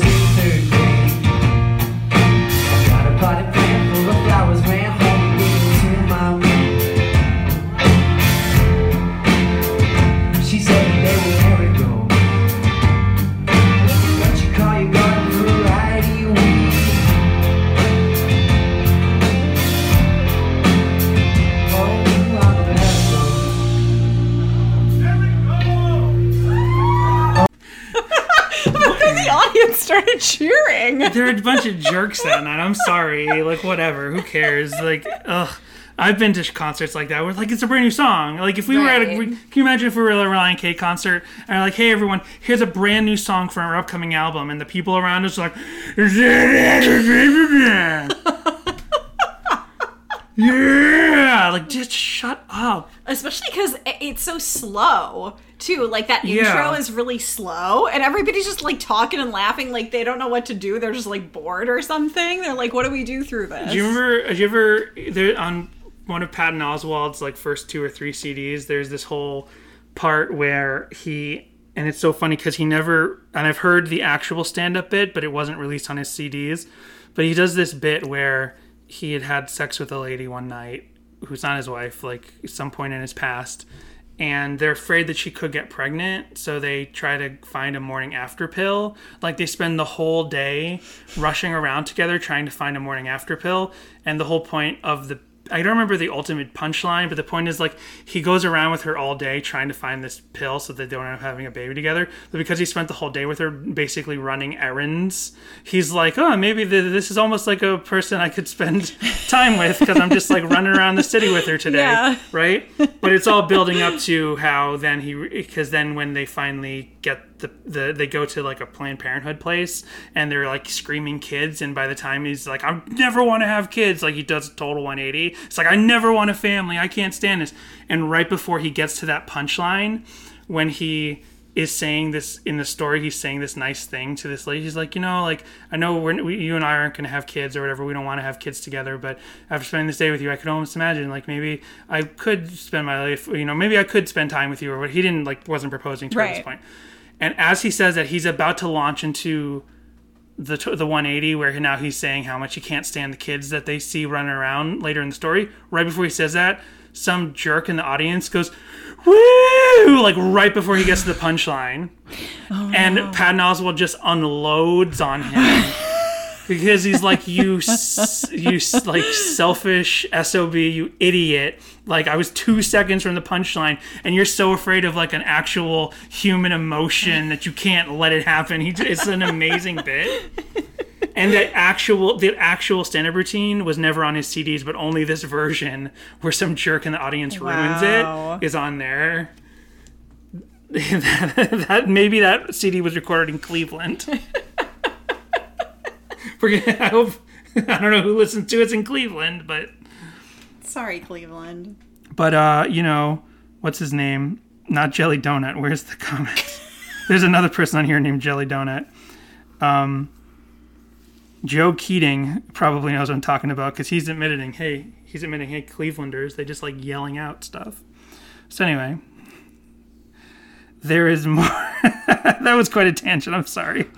Let's go to a different live performance where there aren't just people yelling out in the middle of the show. And this one's interesting because I guess that, so. This is in Baltimore in December, December first, twenty fifteen. So also before the album came out, and Thiessen kind of he doesn't tell the whole story, I don't think, but he has like an interesting little like editorial on what he seems to think of this song. So here's that version live in Baltimore, twenty fifteen. Hey, Gretchen. Who says hi? Gretchen. Gretchen. Did you say Gretchen? Dave just said hi to you. Yeah. Yeah. Hi, Gretchen. From all of us. Now we can all say hi. Okay, so we're gonna play a couple of new songs. Don't be-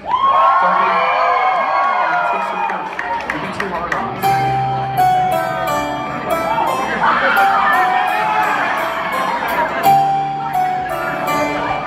Oh, f- yeah. that girl's name was Gretchen. It's Donnie Darko. Oh, I get it. Yeah, and they start playing Over Heels. So good.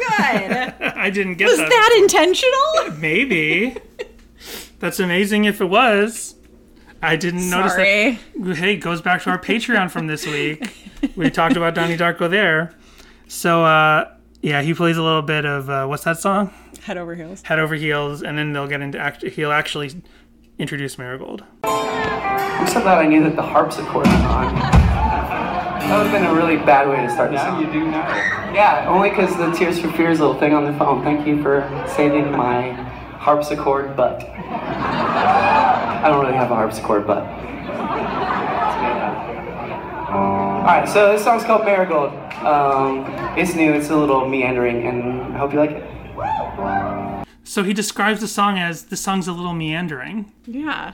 Yeah. Like that's like a negative way to put it. It's like here's a brand new song. It's a little meandering. Like I'm like just maybe after that Cleveland performance, he's like, oh, this song. Maybe maybe he's like, oh, this song sucks.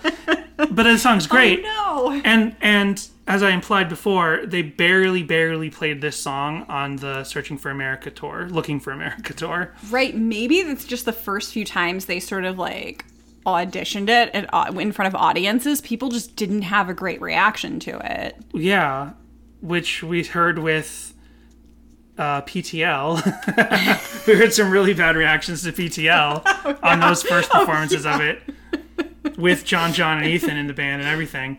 But yeah, I mean, I don't agree. I don't think this is a meandering song. I don't understand what he means by that. Like, what does he mean by meandering? Like, like that sounds like a negative thing to say about your own song. Like, does it just mean kind of because it does this song? it- it- it this has- song does have a poetic flow where it doesn't stay on one narrative. It kind of moves through a thing. Like, it starts with a very physical, uh, like a very tangible, specific, literal story about being a kid and giving a gift to your mom, and then it flows off into another thing with this imagery of making, you know, going after someone's heart and there being a volcano that wakes up on New Year's Day, and all of these like florid sort of non-tangible concepts but i think that's what makes it a lovely song. I think you start like in this home with this with this mother and son and then you move up into the world and the whole song's about love in the wider general universal sense so what does he mean by saying that that's a meandering song Maybe at this point, because they were still. Uh, do they play the intro here? let's find out yep Yeah.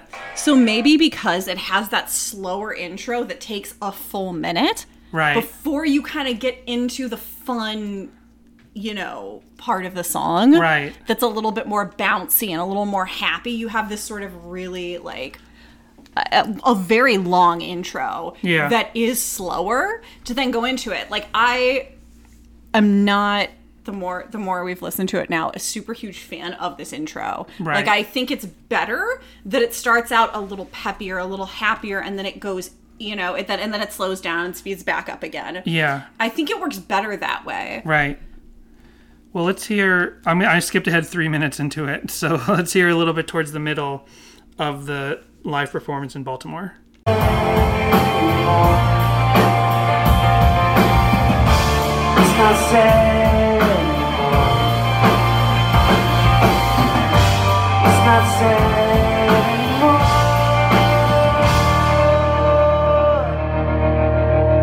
Nothing but the sun of your eyes. Nothing but the sun of your eyes.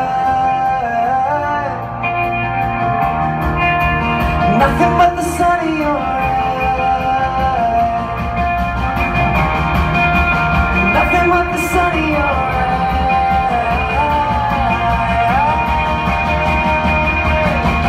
If I ever do in second place, I gotta go and make a play for your heart.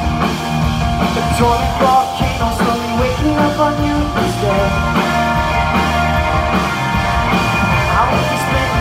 It doesn't sound as good live to me right now over the phone. It that I'm is listening. easier to understand the lyrics though. Yeah. He definitely said a dormant volcano waking up on New Year's Day. It's after this that more of the controversy Okay, so let's- let's hear what he says. from. Okay. Yeah. The butterflies will start. We're outside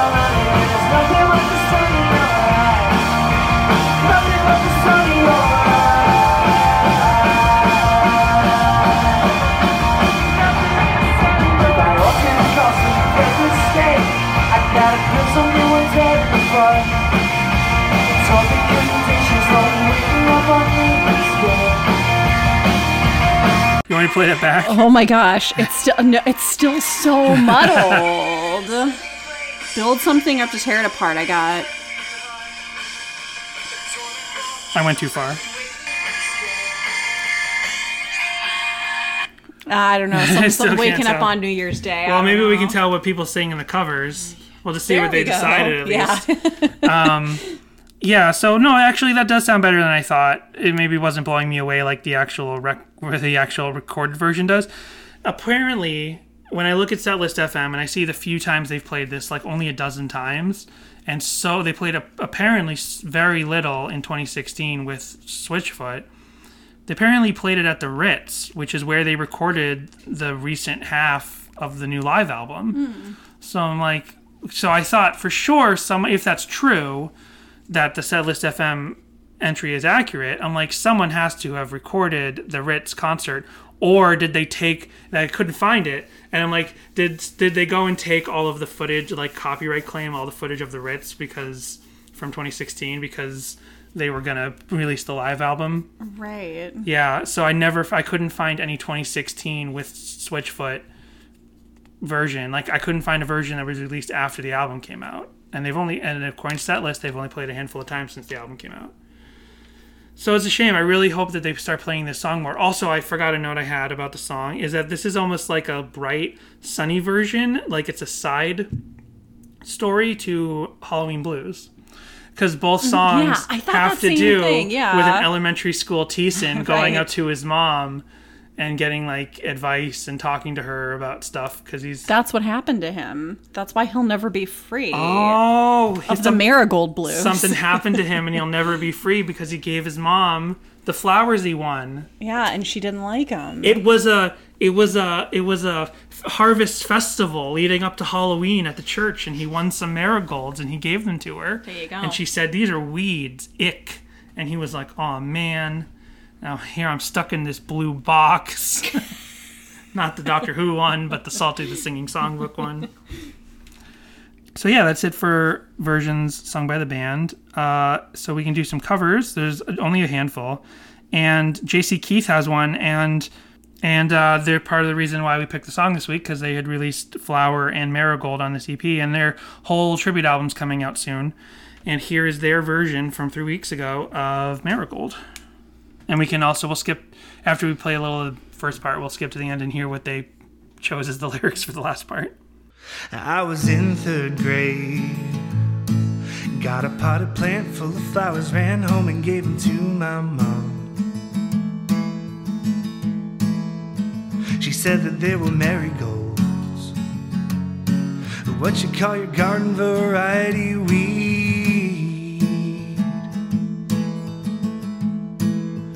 Oh, I'm a marigold. Oh, I'm a marigold. Oh, I'm a marigold. And you picked me. I really like that. I feel like this is one of the best JC Keith covers ever, especially like when he did the "You Pick Me" and he kind of wavered and as he as the note went down. I really like this. Like I feel like a, a, in a lot of cases, JC Keith's covers are you know they're chasing Relient K's versions, like they're mm-hmm. making them their own or just emulating them, and they do a good job. But it's like, well, you know, this is a good job, but you're just you're covering Relient K. In this case, this is one of the versions that I this is a, one of their covers that I feel like can compete in a way with the original Relient K version. I find this version really sweet. They slowed it down even more, made Yeah. it more of like a torch kind of a song. Yeah. Um it made it a little bit more like yeah, like slightly more passionate in a way Mhm. whereas the other one is like bouncy and goofy and fun like this is wistful and nostalgic. Like it's it, his tone of voice Right. for this version fits it very well because it's like a nostalgic song. Like he's singing about Mhm. being in. Uh, oh, yeah, and I forgot there was another theme I had for this song, and I wrote all these things down, but I kept skipping them. There's a narrative thread that I perceive in this song, and it plays into this J.C. Keith cover, where you basically start when this story of when he was in third grade and he gives a gift to his mom. And when you're a kid, you're always happy and you love is like, oh, look, flowers, gifts, my mom, I love my mom, and all this stuff. And then you go into adulthood and you kind of like lose your innocence and you're starting, you're struggling to be happy and to maintain happiness. And this song kind of skips directly from childhood where you're always happy directly into this current state of his adulthood where he's not sad anymore and he's going to send his mom some flowers and there's a vol- and there's a dormant volcano waking up. It's almost like coming out of the funk you know what i Mhm. mean Yeah. and it does it by doing this kind of time jump directly from third grade directly to now he's an adult and he's finally feeling happy again. And we don't even in this song, like if you put this in the discography of all of Relient K, you can imagine what's the sad section in the middle there. But for Marigold, it totally skips it. It just goes happy in third grade, gave my mom a gift, skip directly to the present. I'm happy again. I'm going to send my mom some flowers. Um, I'm making a play for someone's heart. I'm not sad anymore. So it's like this nice, it's this nice self-contained thing. And the song is obviously nostalgic specifically to Matt Thiessen, I would imagine, right? Because it's about his memory. And then here you have JC Keith's version where they make it sort of like slow and more passionate sounding uh, vocally so that it gives it that wistful nostalgic feeling that might be not present in the Relient K version, right? Because Mhm. it's it's more I don't think nostalgia is what Matt Thiessen's version is necessarily trying to put across to you because it's his story. How would you feel nostalgic for his story? But here you've got a version that's making it sort of like romantic and lovely and nice for a memory that they're singing about that's not even theirs. So here's some more of JC Keith's version. You picked me.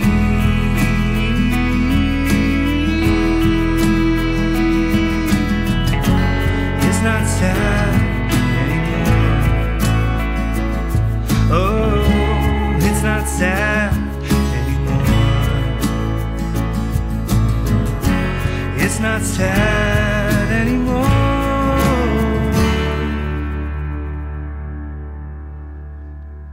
There's nothing but the sun in your eyes.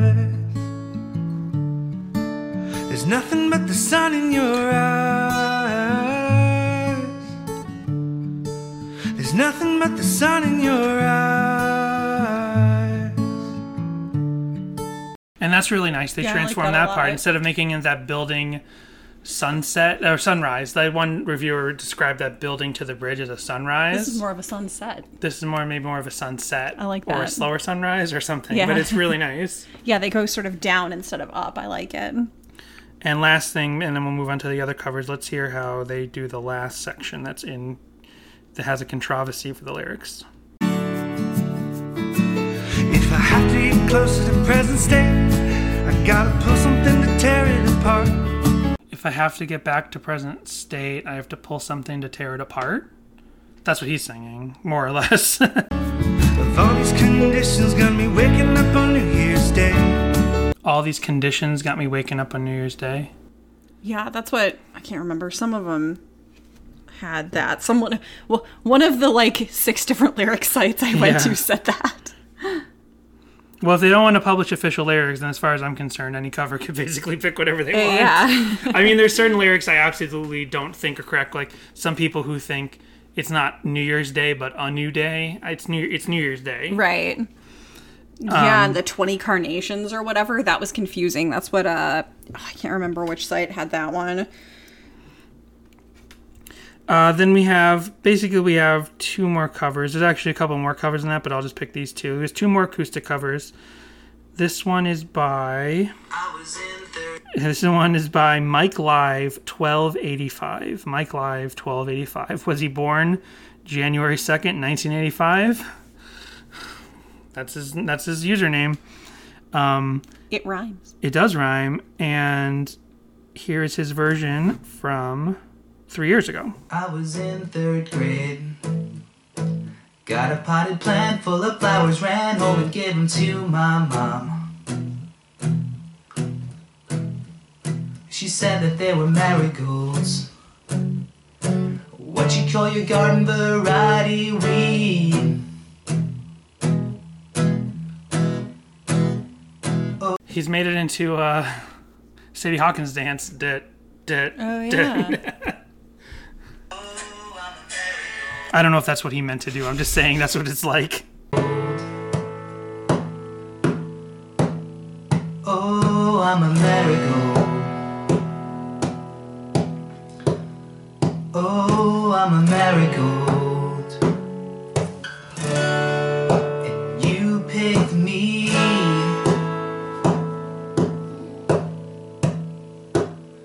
So anyway, I should buy my mom. So yeah, that's that's nice. Yeah. Um, I'm gonna skip ahead and see how he does the second half.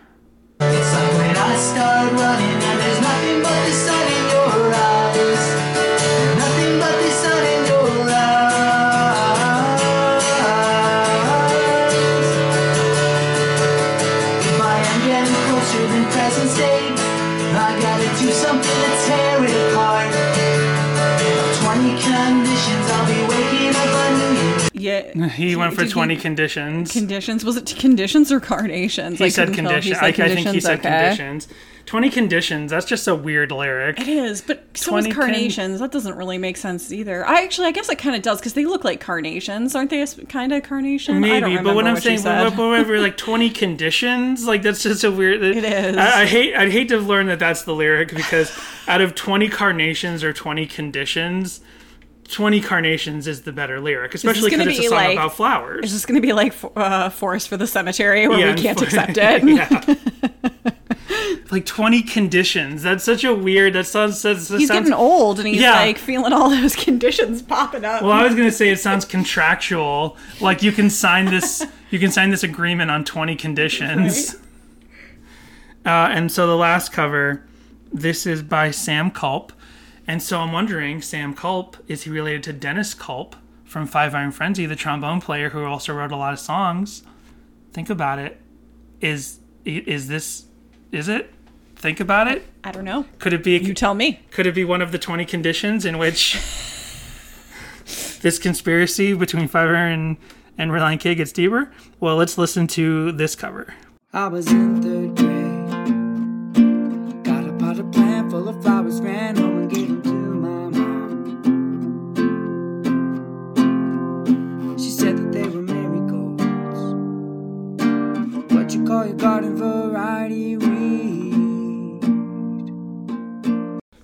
The image, and Jessica was like, "This is weird," but I looked at it and I'm like, I think I get the context. It's a it's an ID to a hospital, like a like an employee's ID to a hospital. But it looks really wrecked. But it looks really wrecked and old. Like really it's because it's probably from the it could be from the 80s or the 70s or the 90s or something or you know it's from a previous decade Right. and it's old and it says St. Mary's Medical been Center taped in a couple places. It's very dirty. and it says Sandra Makowski. So I'm assuming cardiology. So and she looks like a very it looks like an 80s picture Mhm. of the of the lady. So I'm guessing, and it's just a guess that this is the singer's mom, and this is like her work ID from the hospital she worked at in the 80s. Which is nice if that's Yeah. accurate, because this is a song about Matt Thiessen's mother. So this this artist is, you know, making it about his mom.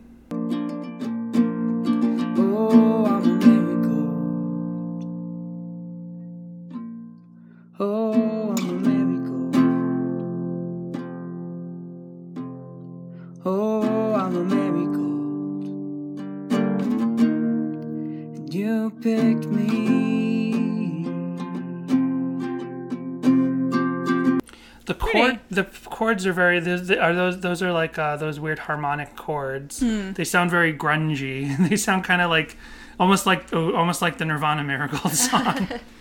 yeah. So um, I guess that's Marigold. That's Marigold by Relient K, and there's no fan videos, no FMVs. There's just this.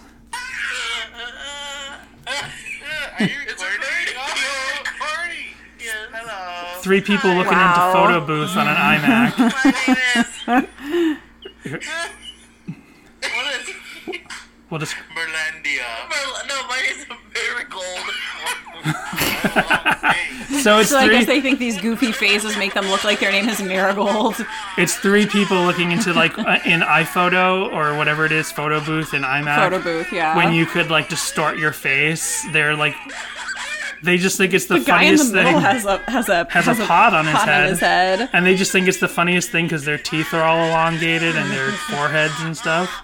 And they're just having a great time. Good times. And that's Marigold by Relient K. to She- about it for a she, second. that lady looking into the camera distorted, the distorted camera, that's Marigold. So my theory is Matt Thiessen is making a play for her art. Oh, I'm a marigold, and you picked me to be your podcasting partner. Yes. I'm not sure why. No, because uh, you're wonderful. Because you're like a flower in the weeds.